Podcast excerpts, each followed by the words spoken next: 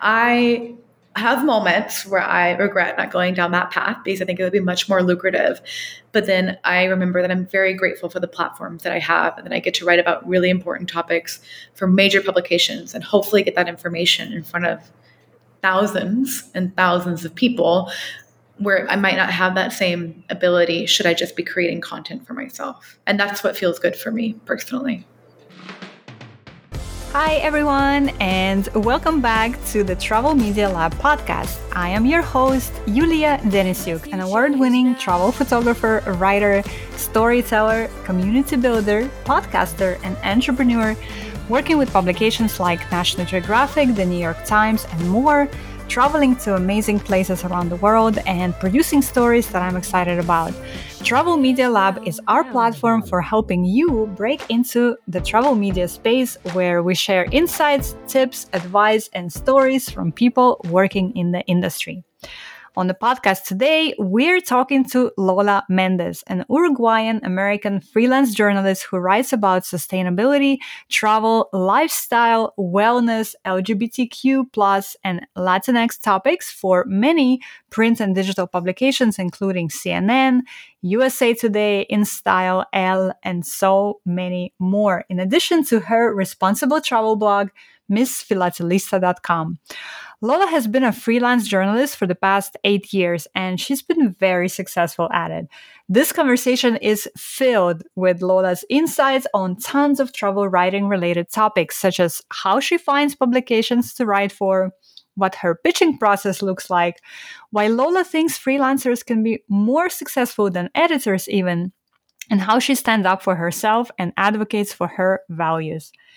I absolutely loved this conversation with Lola, and the hour went by so fast. If you only listen to one episode this season, make it be this one. It is that good. Lola also does consultations for uh, writers, and right now she's offering $50 off her business of freelance writing consultations, valid through June 1st of this year, 2023. You can go to lolaannmendez.com slash consultation to check it out. And we're going to be linking it in the show notes as well, but it's lolaannmendez.com slash consultation. And of course, follow Lola on Instagram, Twitter, and Facebook at Lola Ann Mendez. And again, we'll link to it in the show notes, but definitely check out Lola's work. It's super, super inspiring.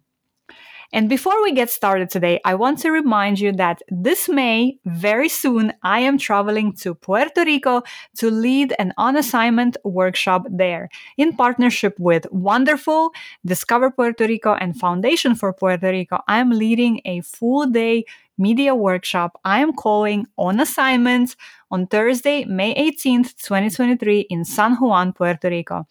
During this event, you will get insights and the behind the scenes of what it takes to produce a media assignment in a full day of workshops, discussions, and an actual assignments as you follow along step by step. You will also learn how to come up with compelling story ideas, pitch publications, how to partner with tourism boards and work in the field, and so much more. And the amazing part about this workshop is that exclusive to our Travel Media Lab community, a three day creator ticket to Wanderful's WITS Summit, Women in Travel Summit in Puerto Rico on May 19th through the 21st is included in your registration. So when you register for my workshop, you will also be getting a three day ticket to attend the summit in Puerto Rico, where you'll get to attend different panels, different workshops, network with tourism boards and travel companies. It's just an amazing, amazing event. And the ticket to that event is included with the registration fee for my on assignment workshop. This is an amazing deal in which you'll be getting all of, uh, both of those things a workshop that I'm leading on Thursday and a three day access to the WITS Summit on Friday, Saturday, and Sunday. We have limited spots available for this workshop, and you can register by May 11th. Uh, when you go to travelmedialab.com slash puerto dash rico and we get um, uh, we, we, will include the link uh, to this page in our show notes so you can check out all the details as well. All right. Lots of information today. I'm super excited for this conversation with Lola, and I hope you do too. And if you like this conversation, please share it on social. Tag me. Tag me at In Search of Perfect. Tag our Travel Media Lab account. We always love to hear uh, from our listeners. All right. Now let's get to this episode. We have today a very exciting guest. We have Lola Mendez, one of rockstar travel journalists and journalists who writes not only about travel but other topics as well. And we'll we'll dig into that as well during the conversation today. But honestly, Lola, I've been fangirling you for a long time. And I'm so glad that we made a connection at IMM, uh, I think last year and then this year as well, and finally have you on the podcast. Welcome. I'm super excited to talk to you today. Thank you so much for having me. It's an honor to be here. I'm a big awesome. fan of your work as well. Oh, thank you! Yay, fangirling both both ways, all the way. That's that's awesome. Cool. Well, um, let's jump. Uh, let's jump right in. Um, your story for USA Today: A Pilgrimage to the Goddess of Fertility, which I loved that title, by the way.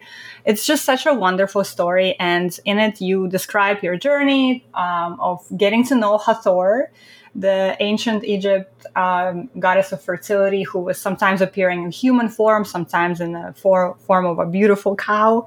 Um, and and in that story, you're also talking about how uh, that journey guide, guided you to motherhood. And as someone who is currently thinking about motherhood, uh, that was so beautiful, and I loved reading it.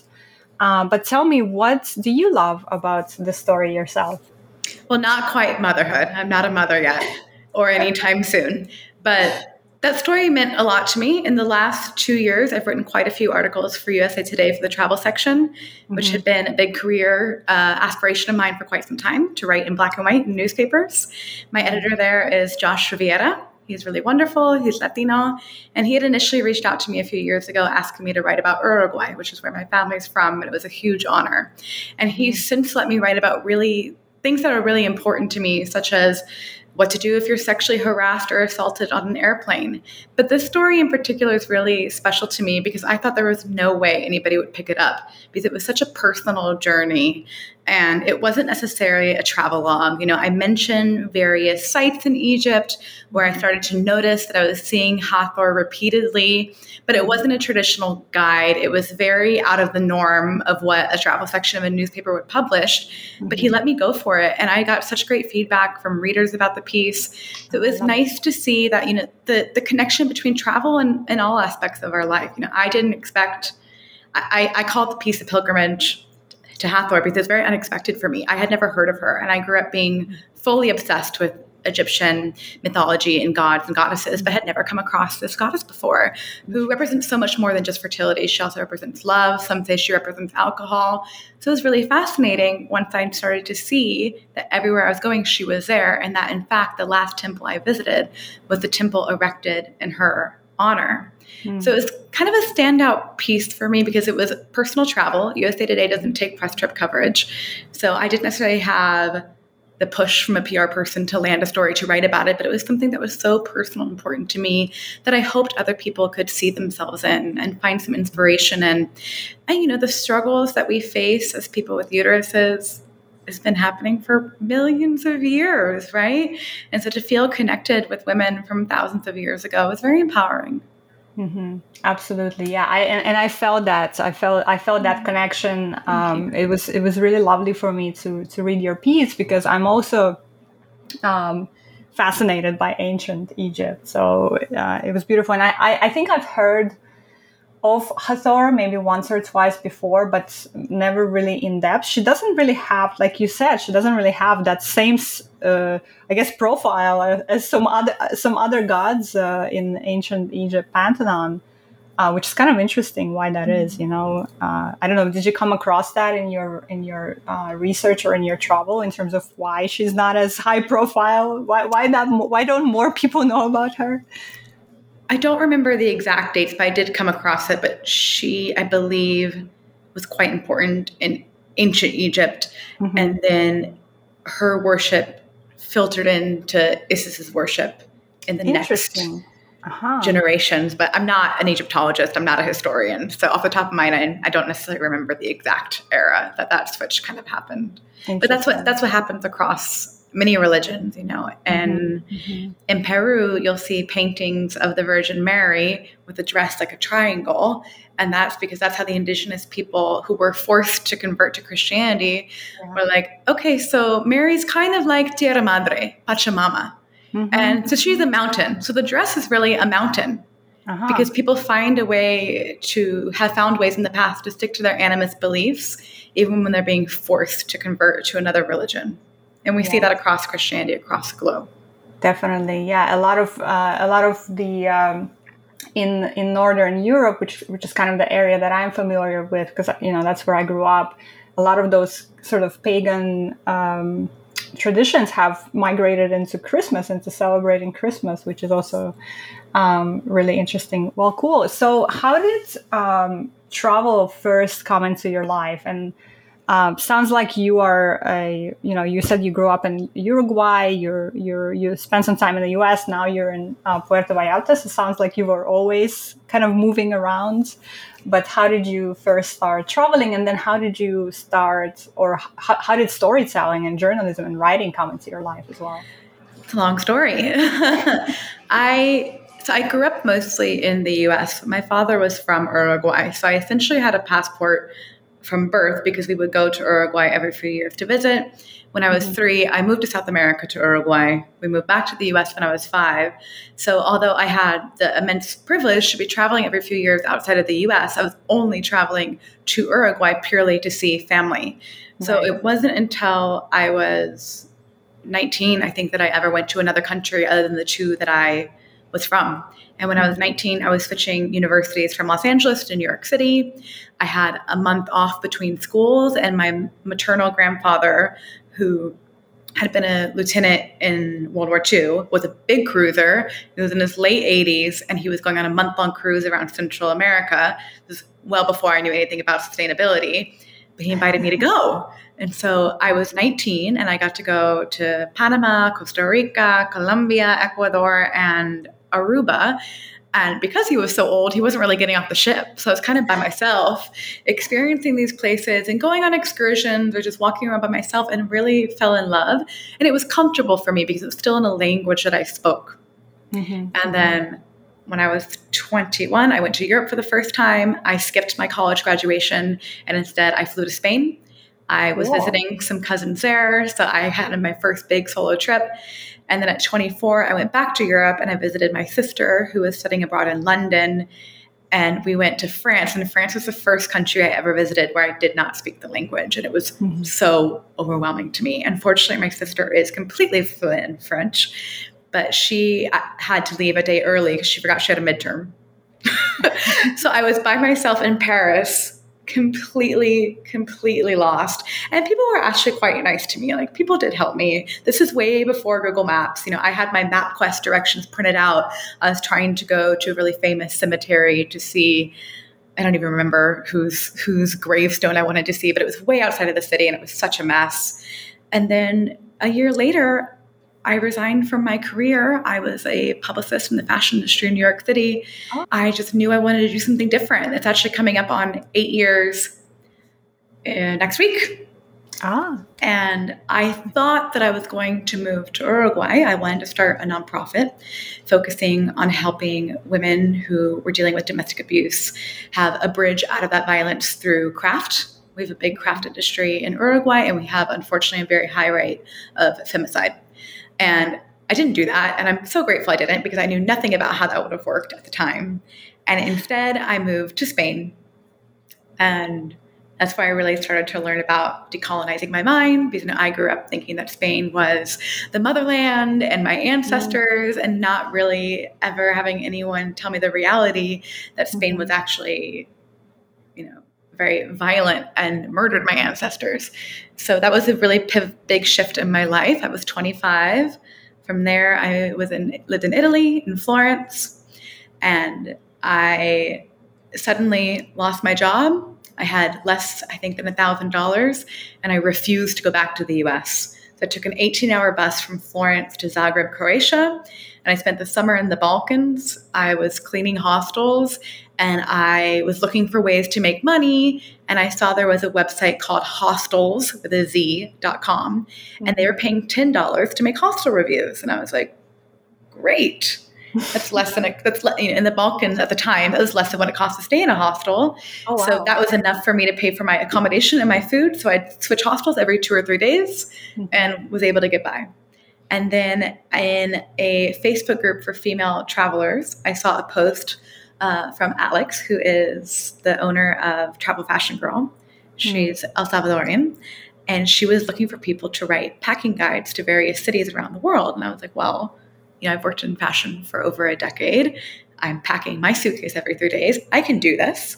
So that was mm-hmm. my first byline article, and it was a packing guide to Uruguay.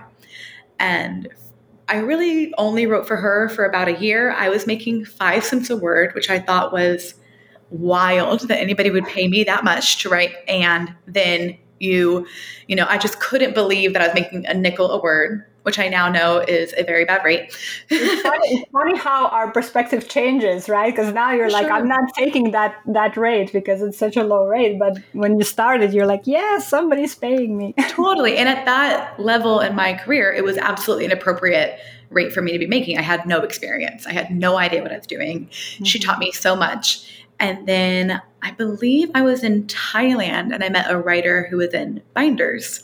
And mm. I was hmm. like, what is this group? Because if you remember, I was a publicist. So I already had contacts with editors. I already knew the email configuration for Conde Nast, for Hearst, for Meredith, for all these different publishers. But I hadn't been pitching them because I thought I had no business doing it. You know, I didn't go to the journalism school. I didn't have clips in big publications. And this writer I met, who's now, I think, the editor in chief of a publication, was super encouraging. She's like, just do it. So I just started doing it and I started to write for some very like low paying publications like Matador Network, which at the time paid $40, $40 an article. An article, yes. Yeah. and I wrote some really, really important pieces for them. I wrote a piece about the Rohingya crisis in Myanmar that I spent at least 40 hours on. I was, you know, reading um, reports from the human rights organizations and I was made $40. So I basically made a dollar an hour for that piece. But I'm still very proud of it. And I wrote another piece for them about how to interact with children who live on the streets in India. I spent six months living in India working with nonprofits there and noticed that people hand out candy or this or that rather than taking you know, a banana, a water bottle, some maybe protein or fiber dense crackers, and that people just they didn't have there wasn't malintention with that, right? They thought they were doing a nice thing. But I thought it was really important to educate people on how how you can truly help these children mm-hmm. and not harm them. Mm-hmm. You know? Mm-hmm. mm-hmm. So and from there obviously it's just taken off over the last 6 or 7 years and it's my full-time job now it's the only stream of income that i have and the last year or so i've been focusing mostly on travel writing I missed mm-hmm. it a lot in the pandemic. I did manage to still write a lot of travel pieces the first few years of the pandemic, but I really want to get back into that more than other topics, which I do enjoy writing about. But travel's the most fun because you get to go to places. It sounds like your entrance was pretty organic and pretty serendipitous even like you've met certain people along the way who kind of guided you which which is really cool and uh, you know kind of organically went into this um, I, i'm curious because this is something that i come across uh, often in, in, in people that I meet who are interested in this industry. And also, my myself, I've experienced this. It's like, especially at the beginning, you're like, and I think you mentioned that too. It's like, what business do I have pitching them? You know, mm. iterations of that are. I never went to journalism school. I never uh, learned how to write. It's more like a, something that I want to do, but I've never studied it. So I guess I guess what I'm uh, what I'm asking is this imposter syndrome, right? That many of us are experiencing. Like, what business do I have pitching them? How did you overcome that? Yeah, for me, I realized that I had always been a writer. Yeah, I used to write plays for my family to act out during the holidays or short books. I loved doing research. I took AP history and English so that I could write all the time. And my first few internships when I was 17 living in Los Angeles, I interned for LA Metromix, which used to be a free magazine in the LA Times. So I worked on their oh, fashion cool. desk writing about events. And then I interned at CBS on The Young and the Restless and I was writing a fashion magazine on a like a blog spot, like 2007. It was horrible. Wow. uh, that and then the fashion magazine was actually on the TV show. So oh, wow. my my first you know work experience outside of gig work in high school was in writing. Mm-hmm. And as a publicist, you write constantly. I mean, you receive the pitches. It's not quite as creative, right? But I was constantly writing. the The more I mostly felt pressure from peers hmm. who didn't appreciate someone becoming a journalist who didn't go to journalism school. Like I felt a lot of pressure from other people kind of telling me I didn't belong. And I just ignored it because I was seeing that my stories had value, that I had interesting perspectives on the places I had been. And most importantly, I never centered myself. Hmm. Every piece I write, I highlight the voices of the people I talk to in that country. Mm-hmm. I don't really write about like my experience here or like what I thought about this place. I don't really think that's appropriate or interesting. Unless I'm writing about places where I've lived for years, like Uruguay. Mm-hmm. No? And I now do consultations with writers about the business of freelance writing. And many of the people I've worked with have gone to journalism school and did not learn how to pitch. They yes. learn how to apply for staff jobs, to be in a newsroom, to be, you know, pitching amongst other writers, getting assignments, and tackling them, which is excellent. But that is not how it works when you're freelance. And this industry mm-hmm. is so unstable that I truly believe you are likely to have more financial success as a freelancer. Where you're not you're not worried about being laid off obviously when editors get laid off it puts a big dent in freelancers work as well because we no longer know who to pitch. You know i've been do- i've been doing a lot of follow-ups today and i've had at least 10 bounce backs from editors that oh, a week ago were at a publication and now they're not. And i didn't i didn't know that right? So it, it puts it makes it difficult as a freelancer too. But i also have a thousand other publications i can pitch that story to yeah. you know? So I, I don't know if I would ever be on staff. There are obviously huge privileges with being on staff and it probably makes it much easier to go on a press trip, for instance, where you can have a confirmed assignment, a guaranteed coverage. But for me, the lifestyle dip of having to potentially live in the US, to work mm-hmm. 40 hours a week, to have two weeks vacation, mm-hmm.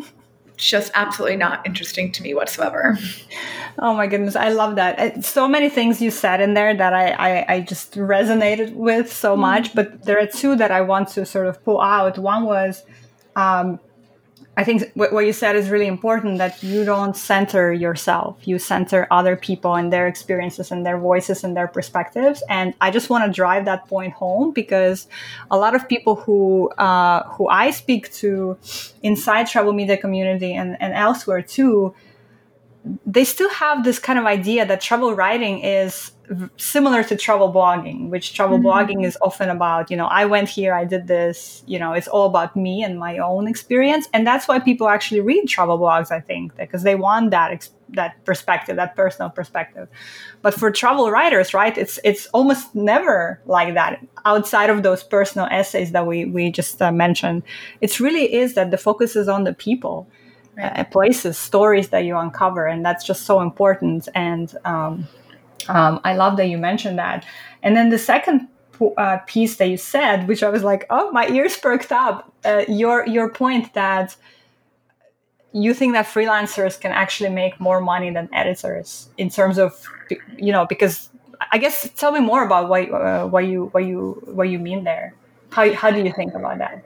Yeah, I mean, it's something I used to be very transparent about on Twitter and I had mm-hmm. a lot of a lot of haters, a lot of people saying I was lying and it's being really violent and aggressive towards me. So I stopped sharing it. It's actually why I launched my newsletter because mm-hmm. I was sharing every month on Twitter how many pitches I had sent, how many had been accepted, how many hours I worked, and how much money I made. And Amazing. people didn't people believe. were against that. Why were they against that? They were. There are a lot of people in this industry who would prefer that other people don't get ahead and that operate in the scarcity mindset.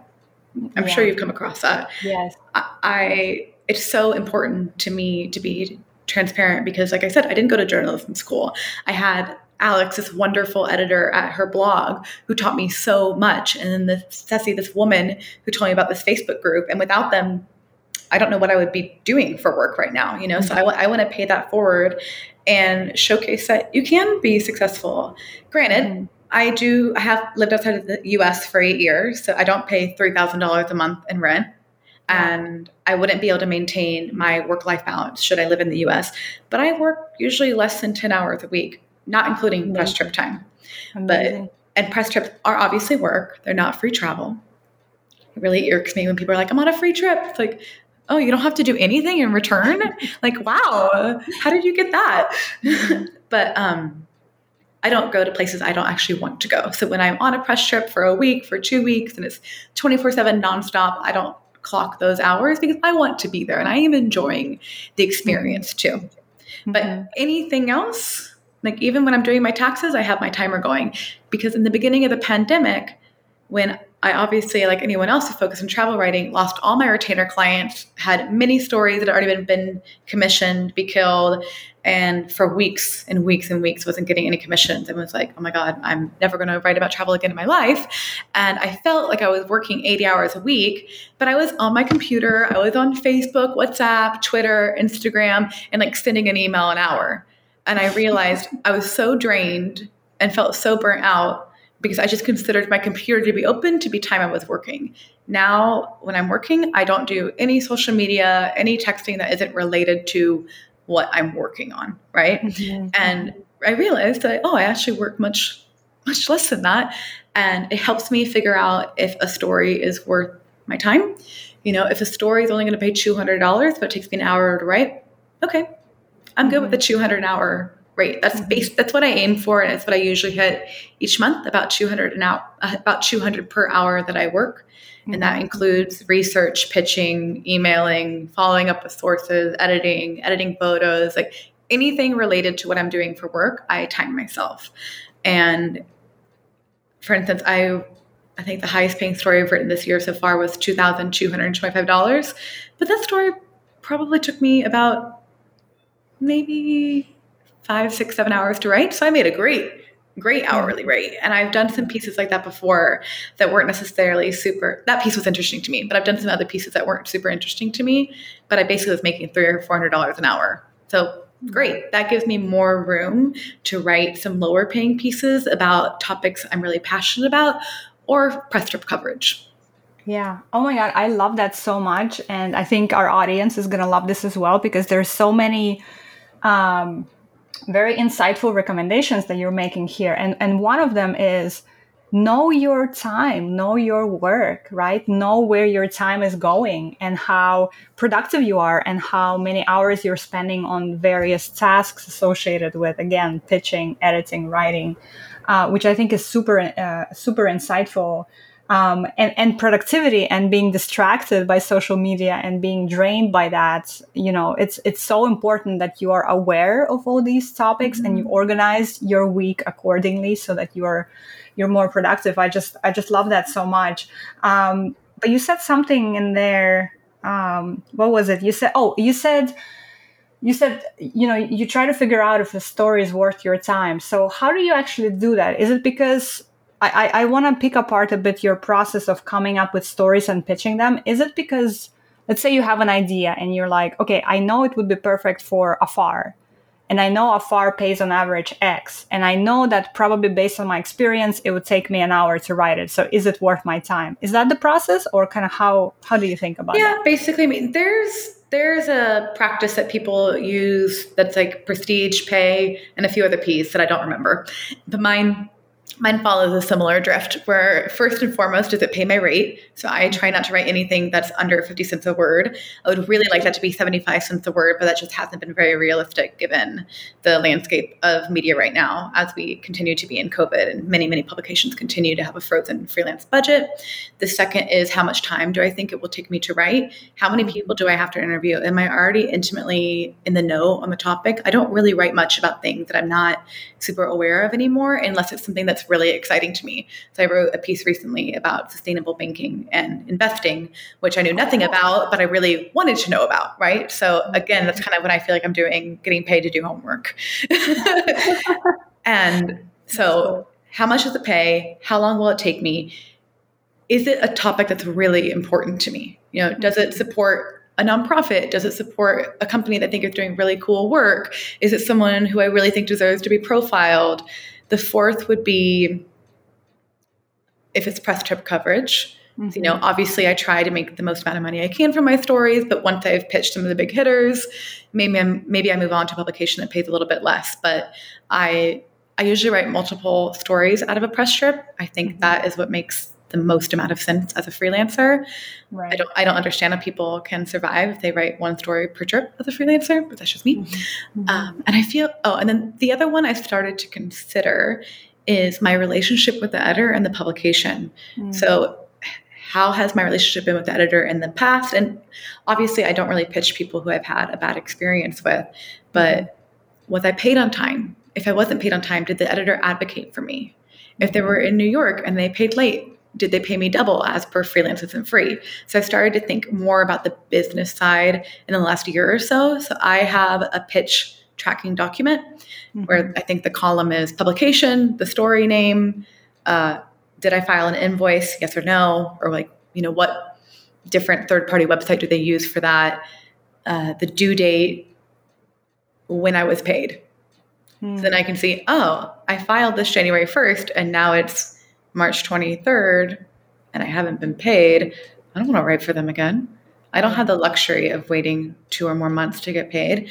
And some publications, especially print, pay on publishing, but they're upfront about that. So you know that when you're signing your contract. And then you can set aside whatever you need, knowing, okay, that $2,000 isn't actually going to hit my bank account for six months. I just, I try to, I think a lot of writers, that's why I call my, I call my consultations the business of freelance writing because I think many writers don't approach this work as a business. And you have to, it's what it is. I mean, I know there are plenty of writers who write for a hobby who are independently wealthy or have wealthy families or wealthy partners. That's fine and good. But for the majority of us, mm-hmm.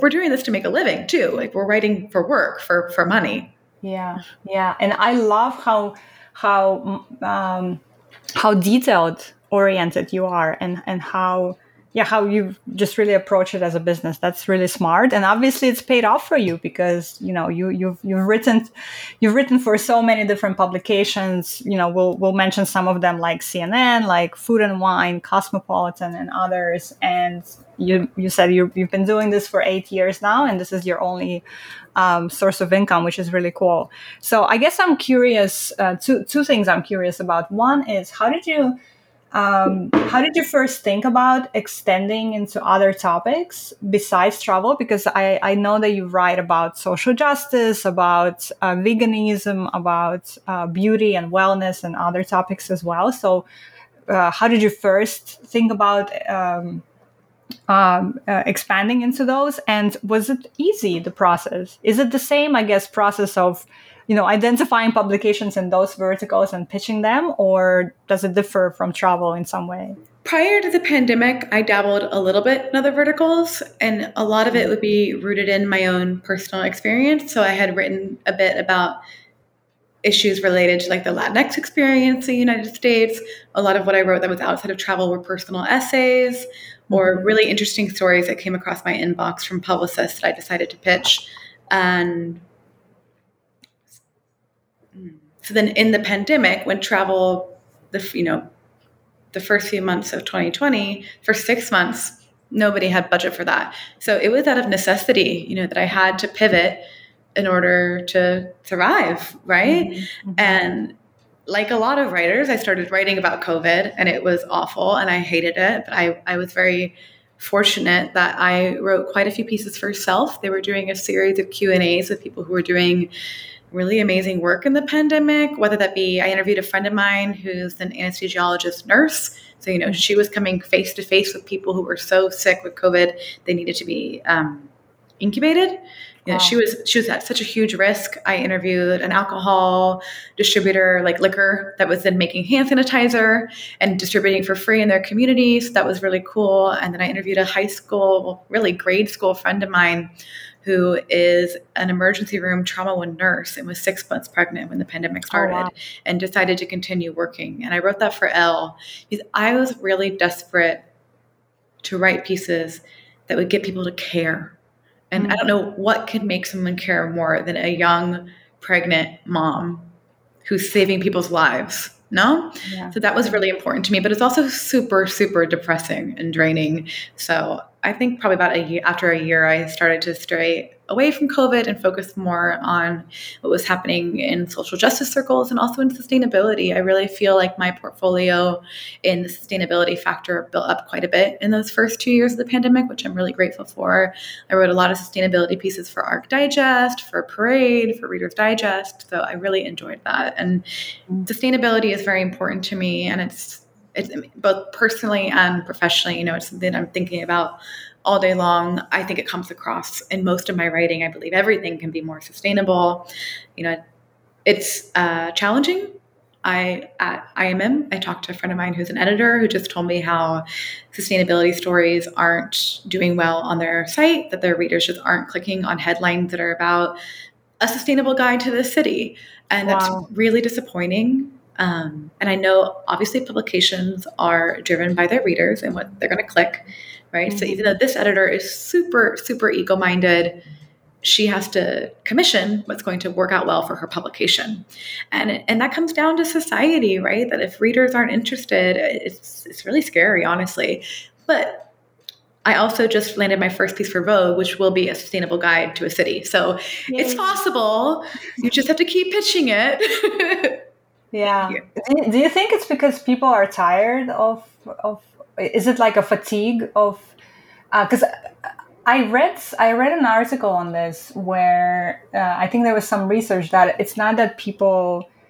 It, it's like they feel helpless. You know, they're like, mm-hmm. well, what can I really do? It feels like you know you're you're giving me you're giving me a responsibility or you're giving me the, the the pressure of changing something where it's like the big oil and gas that needs to change so i'm not even going to click on this like what, what how do you yeah. think about that um, that that uh, train of thought is really disturbing to me if we don't think we can make changes in our lives i can imagine what kind of life that must be to live mm-hmm. and of mm-hmm. course those big oil companies or you know the H&Ms of the world they don't have a business if we don't buy from them. Consumers have power.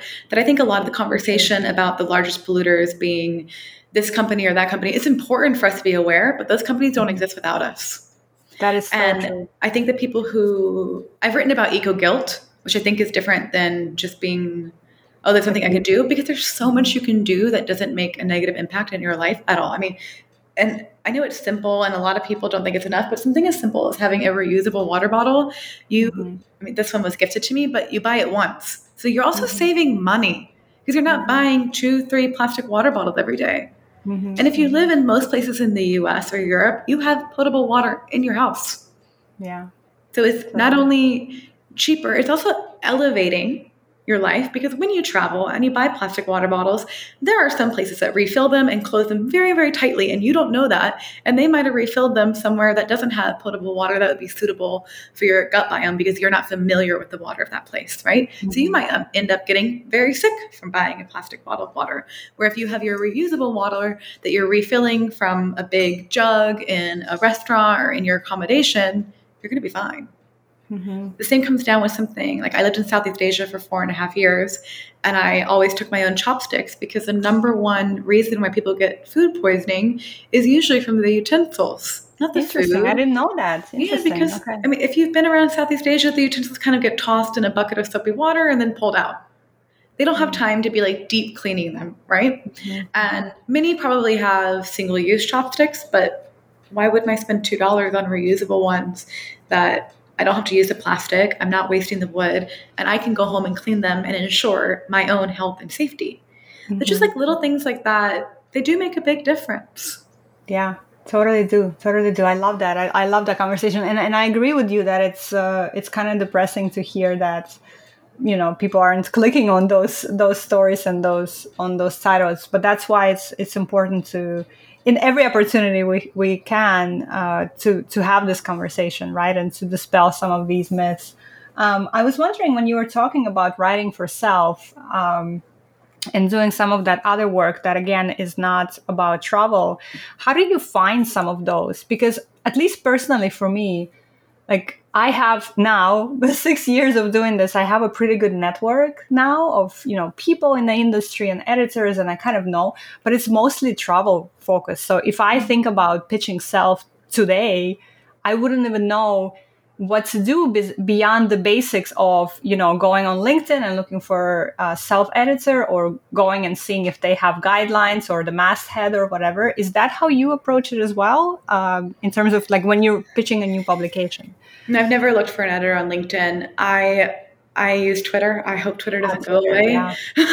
Twitter is a great resource. It's yeah, amazing resource. I'm not happy with what's happening there, but I really hope it doesn't go away. So I just mm-hmm. use the search tool. I so my both of my editors at InStyle are some of the editors that I realized today are no longer there. And I was mm-hmm. following up on a pitch and they both bounced back. So I went to Twitter and searched InStyle editor. I did not find the new editor, but that's how I learned that they both are no longer at the publication. Gotcha. So Twitter is a goldmine for contacts binders. You know, I'm in travel binders, which I know we're not supposed to talk about, but I think that's ridiculous.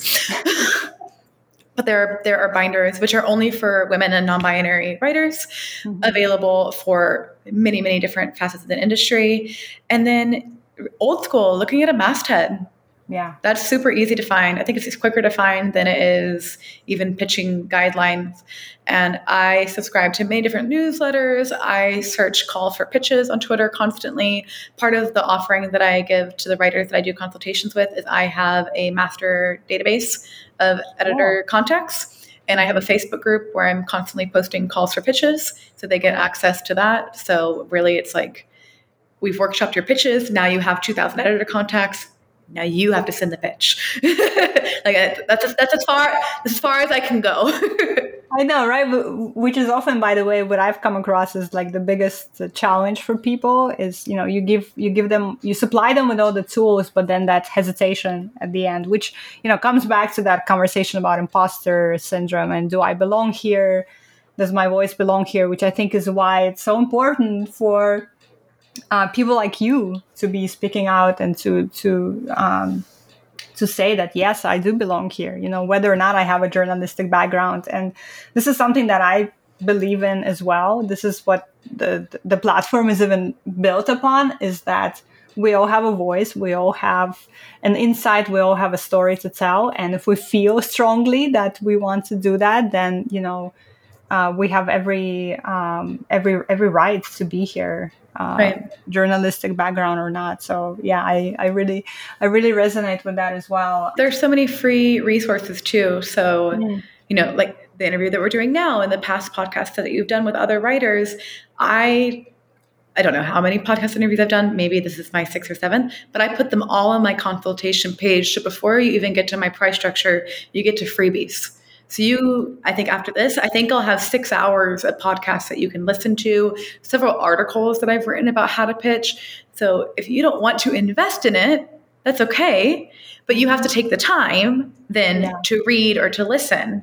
And I find a lot of people have a lot of expectations that you're just going to be available, especially people like us who are very transparent in our experiences. I get lots of DMs daily people don't even say like hi i'm so and so how are you? I really enjoyed this piece. They're like hey who, who, do i pitch here? How did how much money did you make there? And i'm like oh i don't know you. And and, and i and i try and i think i give a lot right? Mm-hmm. i think i give a lot. And that was actually the whole reason why i started my consultation service. Mm-hmm. and i did it for a year first with some friends like some blogger friends who wanted to start writing for publications. So I like tested it out to see how it would go. But I did it because I would spend so much time answering these DMs.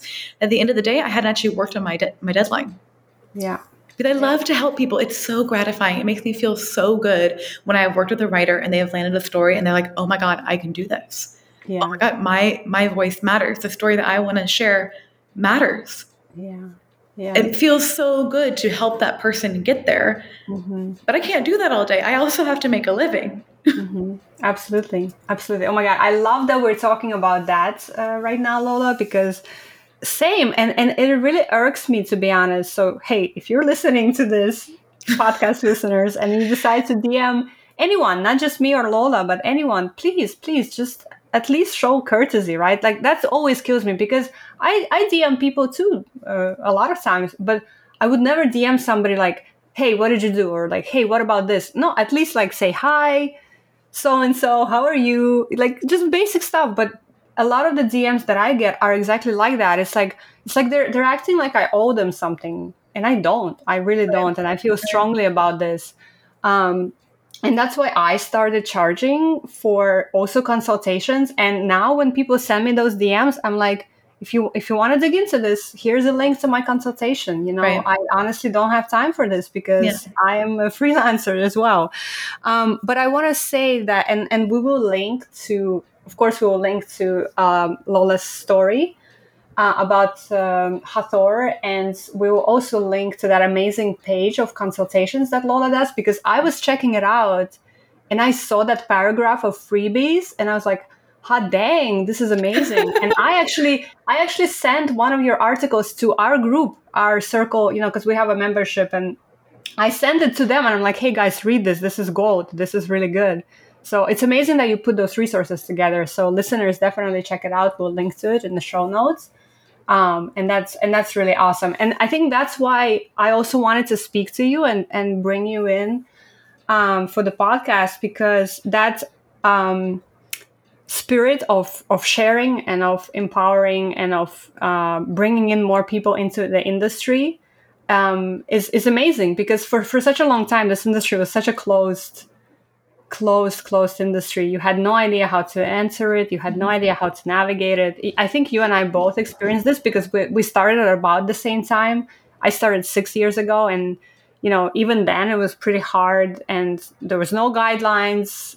Like you couldn't find how, what publications want. Now they're becoming more transparent which is cool um, but yeah i think it's so important that people who want to answer it are able to answer it right yeah. And I, I obviously DM people too, but I DM industry friends that I have an mm-hmm. established rapport with who yeah. know I will give them whatever they're looking for. That, you know, I have zero interest in transactional relationships in my personal life, but in, prof- in a professional setting, it needs to be a give and take. So yeah. whenever I ask someone for a contact, I say, let me know what you're working on. You, yeah. like let me know what you need or, or dm me in the future or like look at my portfolio and if you want one of those contacts let me know. And I feel really fortunate to have a really strong community in this industry who will answer me when I am looking for an editor contact. And I never would message them first. I would always look for it myself first because I respect their time too. But I always make it super clear I'm asking for this and I can offer you this. Yeah. Oh, I love that. I love that so much. And and you mentioned community, right? This is so important because also it's been my experience, especially in the beginning, like you said that it was very cutthroat people didn't want me to succeed or not not not even so much that they didn't want me to succeed but it was more like nobody wanted to share and mm and and that scarcity of well if you're successful that means you're taking away from my opportunities and mm-hmm. i honestly like 100% do not believe that because i feel like all the stories that we're pursuing are so unique to us. Like what I'm going to write and what I want to say will be so different from what you write and what you want to say because of all of our like lived experiences that we bring to this. So I never see all of us as competitors, you know, it's I don't know, it's um and even in you know even even let's be just completely like on uh, you know transparent completely here like you do consultations i do consultations Michaela Trimble, who I had on the podcast, does consultations. Christine Chitnis, who I recently had on the podcast, does consult. We all do the same thing that we could, you know, perhaps provide to people. I will never say, "Oh, I'm not going to have her on the podcast because she's competing. She can do consultations. I can do." I'm like, no, like, dude, like, we all can do everything and still be successful because a, I believe that people are drawn to other people for um, we all find our people let's say right? Mm-hmm. so somebody would be interested in working with me because of my style. Somebody would be interested in working with you because of your experience and your style. So that's one. But two also the pool is big enough honestly. So no need to feel like oh like it's mine. I don't want anybody else to you know like i, I don't know. I feel very strongly about it. No, i fully agree with you. Yeah Awesome. Well, I'm I'm so glad, and yeah, definitely check out consultations that uh, Lola does because we're we're gonna link to it, and she has amazing uh, experience and expertise in this field. Um, so speaking of expertise and experience, so obviously again you are very skilled at um, you know coming up with ideas, coming up with stories, and then pitching them and placing them. What would you say is the most um, the biggest misconception that you come across uh, for this profession or for what you do? Oh, that it's just glamorous all the time. I love that. We get massages every day and we fly first class everywhere and editors are waiting for our pitches and they're going to offer us thousands of dollars. Like it's, it's a lot of work. That'd be amazing. like it's a it's a lot of work. I'm I cannot imagine doing anything else in my life, but mm. I don't know of many other jobs that have so many unpaid hours. Like yeah. so much unpaid work goes into a story right? I the piece I wrote about sustainable banking, I had been pitching that for over a year and a half. Hmm. And that wow. is the piece that is the piece that I was paid two thousand two hundred twenty five dollars for. So it worked out. Yeah. but it doesn't That's always work out like that. Years worth of time that you you you spent on, right? And at that point, after pitching it for a year and a half, I really believe in my stories. I will pitch them until they land. I don't care how many years it takes.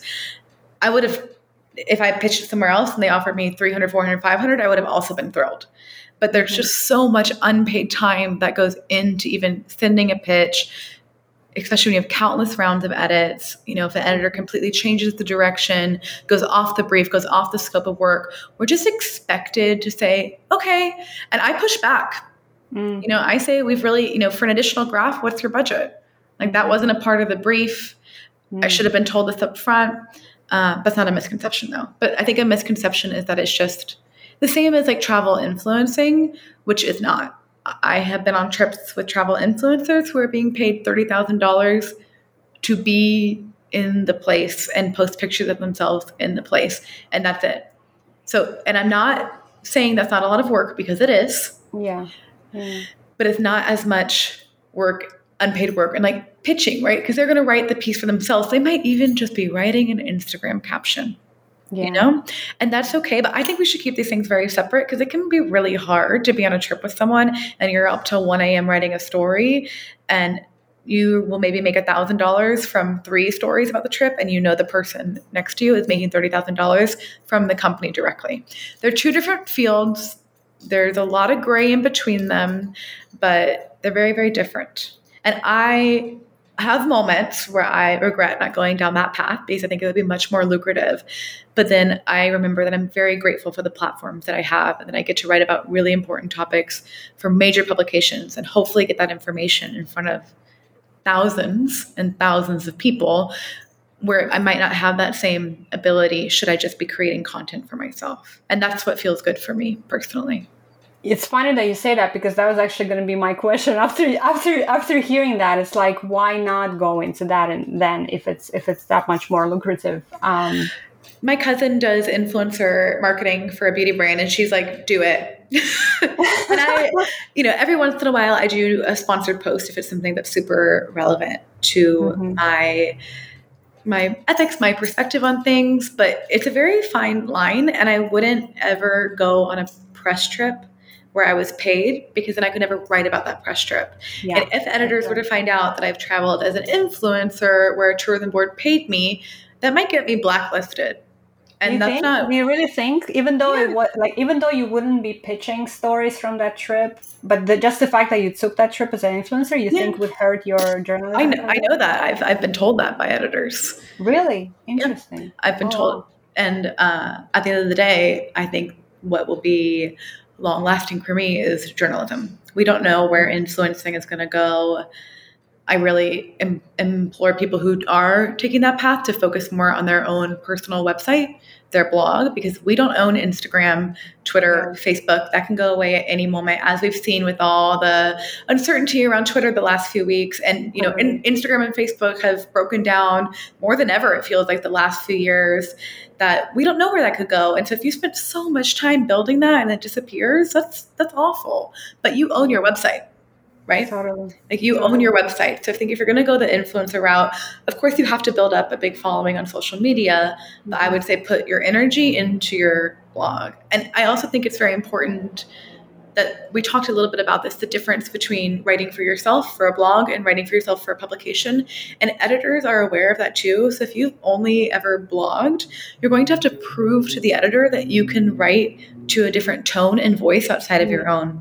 Because when you write for your own blog, you're writing probably the way you speak. You know, you're sharing what you need to share. If you did a campaign with the tourism board, they're probably funneling some talking points your way. You know, they might have even um, ghostwritten the piece for you and then you just put your name on it and like add in some euphemisms that sound like things that you would say Mm-hmm. but an editor's going to know that and so the biggest difference to me between a journalist and a blogger it's a journalist I, I, I just counted. I, I received 21 1099s this year and plenty of publications that don't owe me a 1099. I saw that tweet that you posted about that. Yeah.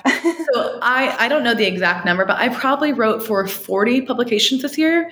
That's 40 different voices, 40 different tones, 40 different style guides that I have to adhere to. If it's a personal essay, there's some more room for it to be like Lola's perspective, but it's usually not. It's usually writing to the tone, and that can be really, really challenging. Like I still struggle with writing in a super, super conversational tone, and I really, oof, when when my piece gets really dumbed down. That's not a nice way to say it, but that's what it feels like, right? Mhm. And I don't think I write in a way that is um, inaccessible. I can't stand journalists who use these big words that nobody knows what they mean. That to me is not good journalism. Good journalism is that people can read your piece and understand it, Mhm. right? Good for you. You know some big words. Okay, put that on your Instagram if you really need to like be like, I read the dictionary today. But you want people to be able to read your piece and understand it. So you need to write in a way that is digestible for the Mm. average person. hmm So good. So good. But not dumb and down, like you said, because we also want to treat our audience as a smart audience, right? Sure, sure. That's such a great point that I think we don't discuss enough. Uh, that that difference between because we occasionally we talk on the podcast about the difference between travel blogging and travel writing, but we've never actually talked it, uh, about it from the point of as a writer you have to adjust to each publication's tone and voice and guide and that's such an important point as well.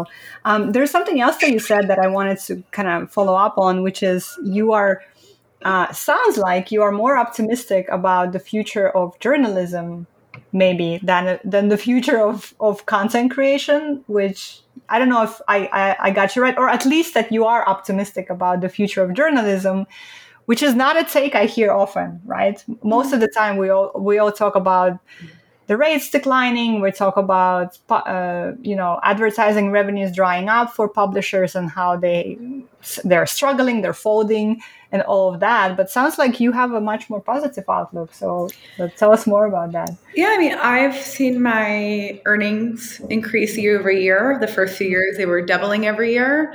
The last few years, they've plateaued a bit, but I also don't um, limit myself to only the Condé Nast and the Hearst and these big publishers or these, you know, bylines with a lot of clout.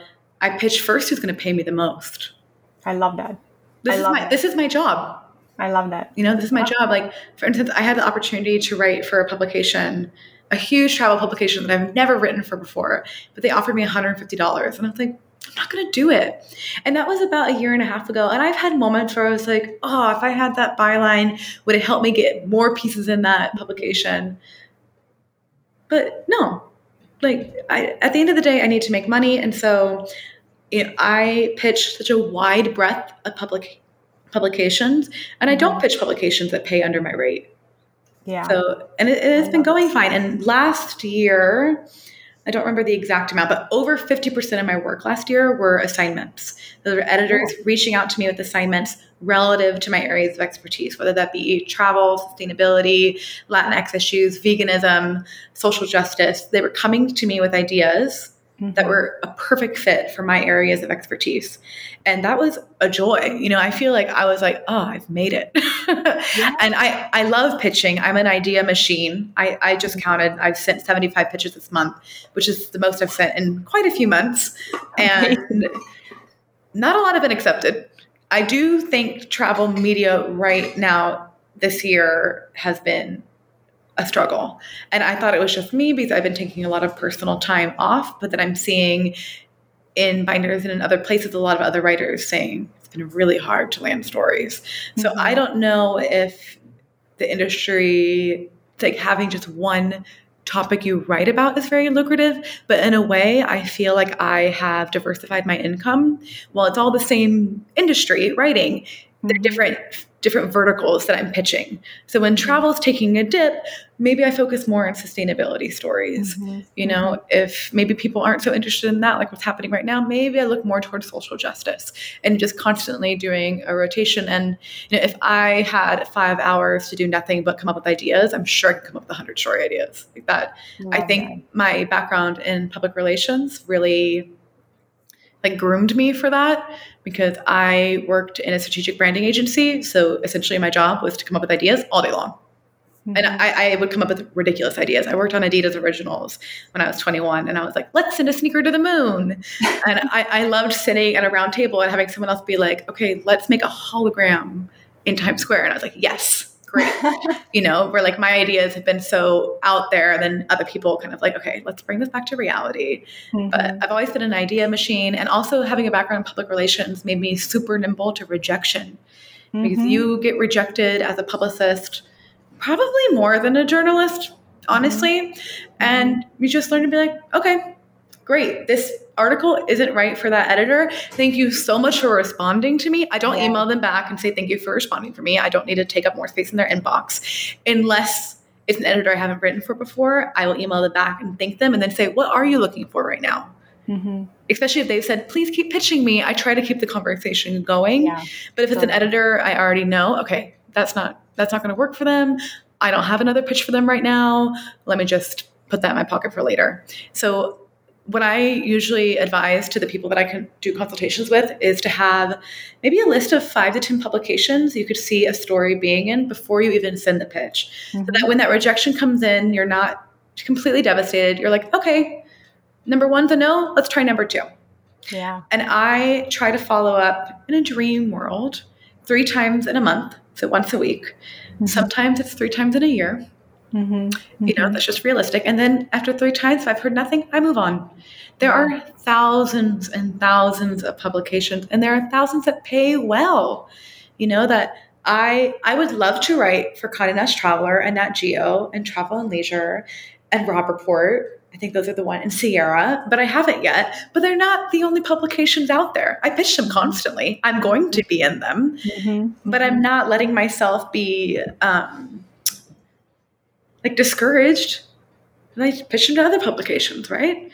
And I. I also think that many, many writers see those prestigious publications as the end all be all. And if you don't write for them, you're not really a journalist. And I think that's really unfair. And I have a lot of respect for those publications and I really do want to write for them. But sometimes I see their newsletters and it's like 10 10 things to do here. And I'm like, oh, I sent them such an amazing feature that no one else has ever thought of. And they didn't pick up on that. But even those prestigious publications have to get clicks. They have to adhere to their advertisers. They need mm-hmm. to make sure they have readers coming back time and time again. So mm-hmm. I've actually been trying to send simpler ideas to those publications to see what happens. And then I've noticed that a lot of the publications do post a lot of personal essays where it is the writer centering themselves in an experience. So I plan to do that with some pitches, some trips I was on recently. Like I want to write about my experience in Tanzania as someone who'd never been to Tanzania before, and like what that was like. And of course, then interview the people that I met with, but have it be more of like a personal narrative dialogue, folding in also with a um, like kind of a trip itinerary or like what to do there because i'm seeing that that's what a lot of my writer friends have been doing so I'm, i try to constantly be reading publications and I'm not so good about like going to travelleisure.com and reading stuff, but I'm really good at, oh, my friend wrote this. Oh, my friend wrote that. Oh, I want to see this, you know, because I want yeah. them, I want them to get the clicks, but I also want to see like, totally. and, and they'll often tell me what editor they pitched. And I know, okay, this editor is looking for this kind of approach to a city guide or these kind of people to feature. Oh my God. Lola, you just said so many amazing things in the last 10 minutes. Like, oh. seriously, I think this is like, the most gold filled part of the of the podcast ever because just just so many great things that audience really pay attention to what you just said in the past 10 minutes because from from the fact of like i don't i don't accept stories below my rate which i think is super important. We talk about this inside the community all the time how we have to and by the way always ask for more which is what i preach my people is that you know when you get that acceptance always ask if there's room in the budget you know? Um, of course within limits you know it depends on like if, if the rate is is like three dollars a word i'm not gonna ask for four dollars a word maybe. But of course it's not you're, you're, gonna respond right away. Yes i can file tomorrow. You know right? Uh, but so it's so important to be standing your ground with your rate. It's, it's super important. Follow up how important follow up is. We talk about that all the time as well. And what you said just now about um, you know the fact that uh, somebody hasn't written for CNT or some of these other ones doesn't make you any less of a writer. Bravo, bravo, right? Like, but people have these these notions, these these um, a bit warped perspectives. So, so I just I was so happy when you when you said that. That was amazing.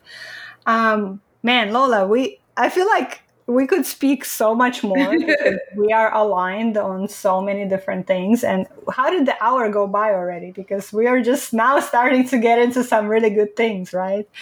Um, i have to have you come back to the podcast at some point if you're available.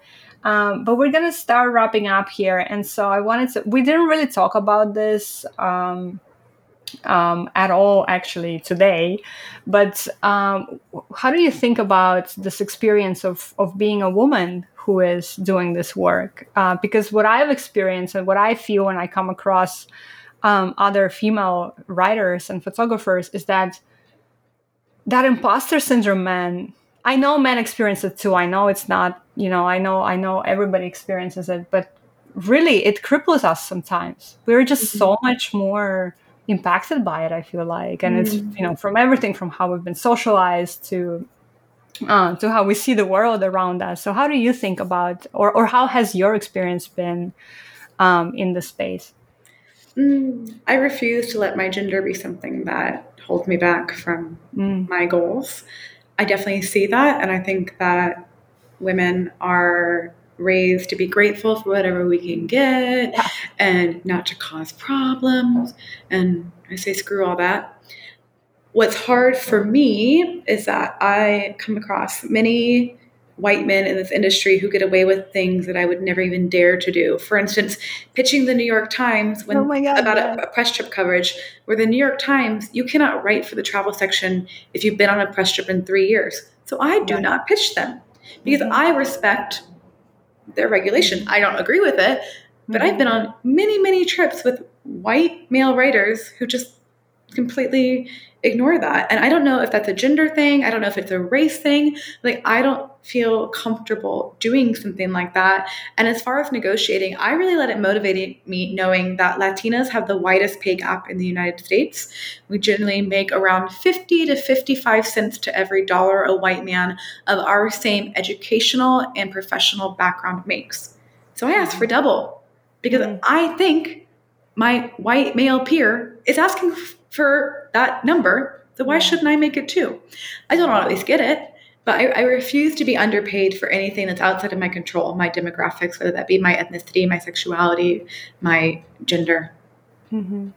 I love that. I love that. That's such a such a beautiful take on it, and such a powerful take on it. And and and I hope that more people can arrive to a point where where they feel the same way. Um, amazing. Well, so we're going to be wrapping up now. And um, as we do, I wanted to ask you uh, what would you want to say to somebody who's maybe listening to this podcast right now, who's maybe done some writing here and there, or maybe have, you know, ha- maybe has done some writing but hasn't um, been published anywhere. Mm-hmm. And maybe they're looking into this industry and they're interested, but they also feel like maybe they don't belong. What would you say to them? Well, I would tell them first and foremost to ignore anyone who tells them the industry is too saturated, that there are already too many travel writers, because, like I keep saying, there are so many publications. I wouldn't necessarily start with a huge publication. You know, I would start with one like Matador Network works with a lot of newer writers, like they did with me, and a lot of bloggers turned writers. So, you know, start somewhere that's reasonable, but ignore anybody who tells you there's not space for you because there is. And what the other thing I thought of, you were talking about someone who maybe has been published. Your pitch is a writing sample. Mm-hmm. So the quality of your pitch shows the editor the quality of your draft.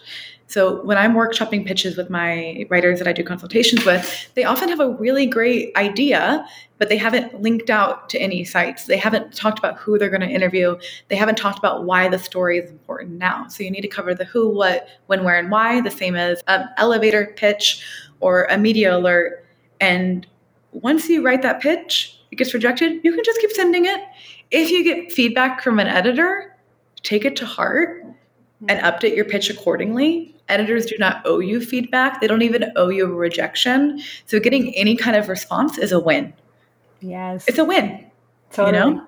Like totally. so um yes, just that your your pitch is also a writing sample. I just did a consultation with a writer who hasn't been published anywhere, but she came up with three pitches that she's so deeply, intimately familiar with that there's really no one else who could do such a good job on the stories as she could. And I think that's especially important for uh, BIPOC writers to remember. Mm-hmm. You know, that many publications are starting to realize, like, wow, we've hired a lot of white Americans to write about Central America. Maybe we can find writers in Central America. And that should have happened light years ago, but there is more interest in working with local writers. Yeah, totally. I love that. I love all your recommendations. And by the way, listeners, you have heard uh, Lola speak now um, uh, on the podcast today and her approach to to writing, to to to storytelling, to journalism, and her philosophy. So if you like that, go ahead and check it out, and and, and she can give you awesome consultations as well. Um, finally, last question I want to ask you, and it's a bit of a big question, but how would you start approaching that? Uh, what does it mean to be a storyteller stepping into their brilliance today? Wow. Hmm. What does it mean? I think one of the most important lessons I've learned was from an, my editor at InStyle. I keep talking about her, Laura Norkin. I wrote one of my first personal essays for her, and it was about how growing up wearing thong bikinis in Uruguay helped me embrace my body. And my first draft was a diary page, and she really was like, "This is really a great personal story."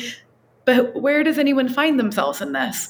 Mm. And so I really learned that every story needs people, readers need to be able to find themselves in it be inspired or be curious.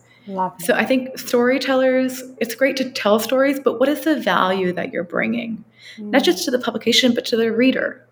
Mm. You know, so what is the difference between the way you tell a story to a friend and the way you tell a story to thousands, if not millions, of strangers? Mm. And what do you want them to walk away with? You know, I don't have time to respond to all the emails I get from people who read my articles, but I really appreciate it when someone has been so moved by my story that they feel the need to email me, even if it's hate mail. Hmm. Even if I pushed a button and they really got upset with me, like yeah. I just wrote a very silly article about the vegan food that I love to buy at Trader Joe's. I got hate mail. Oh wow! I don't know like how I don't know what these people are doing, but mm. I provoked them so much that they felt the need to find my email and email me their unsolicited opinion. So wow. whether whether they like it or not, they engaged with my work. They of did. course, I preferred like I got several DMs from people like, "Oh, I live by a Trader Joe's. I'd be happy to ship you stuff to Mexico." So nice. Of course, I prefer that kind of interaction. Mm-hmm. But no matter what, if someone's reading your piece and engaging with it, I've done well. I don't read the comments on my personal essays anymore because they can be very vicious when people leave a comment behind a you know ghost 2561 at sign. Uh, and i would recommend people don't read the comments. And i can now tell pretty quickly when an email is going to be really nasty and i just delete it. But i usually honestly get a really good laugh out of them. Mm. like they don't really usually impact me in any kind of negative way. Yeah that's good. I'm so glad to hear that because that's that's important. Our mental health is important. And Wow, listen, what a beautiful answer. And reader, uh, readers being able to find themselves in the story. I haven't quite heard it being put that way, but I love it. I love it so much. I will take that on with your permission and I will be talking about it as well because I think that's just such a beautiful way to put uh, how how how great stories can be, right? When readers can find themselves in it. That's really beautiful. Lola, thank you so much for for coming to the podcast today. It was such a pleasure for me, really, to talk to you. And again, the hour flew by so fast. I don't know how. I'm really grateful for your expertise, your insight, all your knowledge that you shared with us today. I hope our readers um, enjoyed it. Please check out Lola, follow her on Instagram, uh, check out her newsletter. We're going to link to all of that and um, keep on shining, Lola. Thank you so much for coming today. Thank you so much for having me on. I really had a great time chatting with you.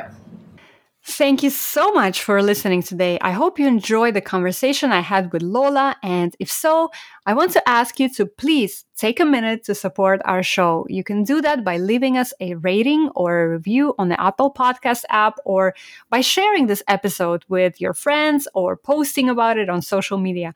It really helps us get discovered by more listeners that would find our show helpful, and it means so much to me. I read every single review we get and I take them very seriously because I want to create a great show for you. So if you've been inspired by something you heard today in our conversation with Lola or in any other episodes of our show, please take just one minute right now to support it by leaving us your rating or review. That's one of the best ways you can help us out. And just a reminder that I'm leading a full day media workshop I'm calling On Assignment on Thursday, May 18th, 2023 in San Juan, Puerto Rico. And you can join me, okay? You can join me for this event. An exclusive three day creator ticket to Wanderful's WIT Summit in Puerto Rico on May 19th through the 21st is also included in your registration. This is a really awesome deal in which you'll be getting a ticket to my on assignment workshop on Thursday and a three day access to the WIT Summit on Friday, Saturday, and Sunday. We have limited spots for this, and you can register by, by May 11th when you visit travelmedialab.com slash puerto rico and the link to it is in the show notes. Thank you again so much for listening and stay tuned for next week.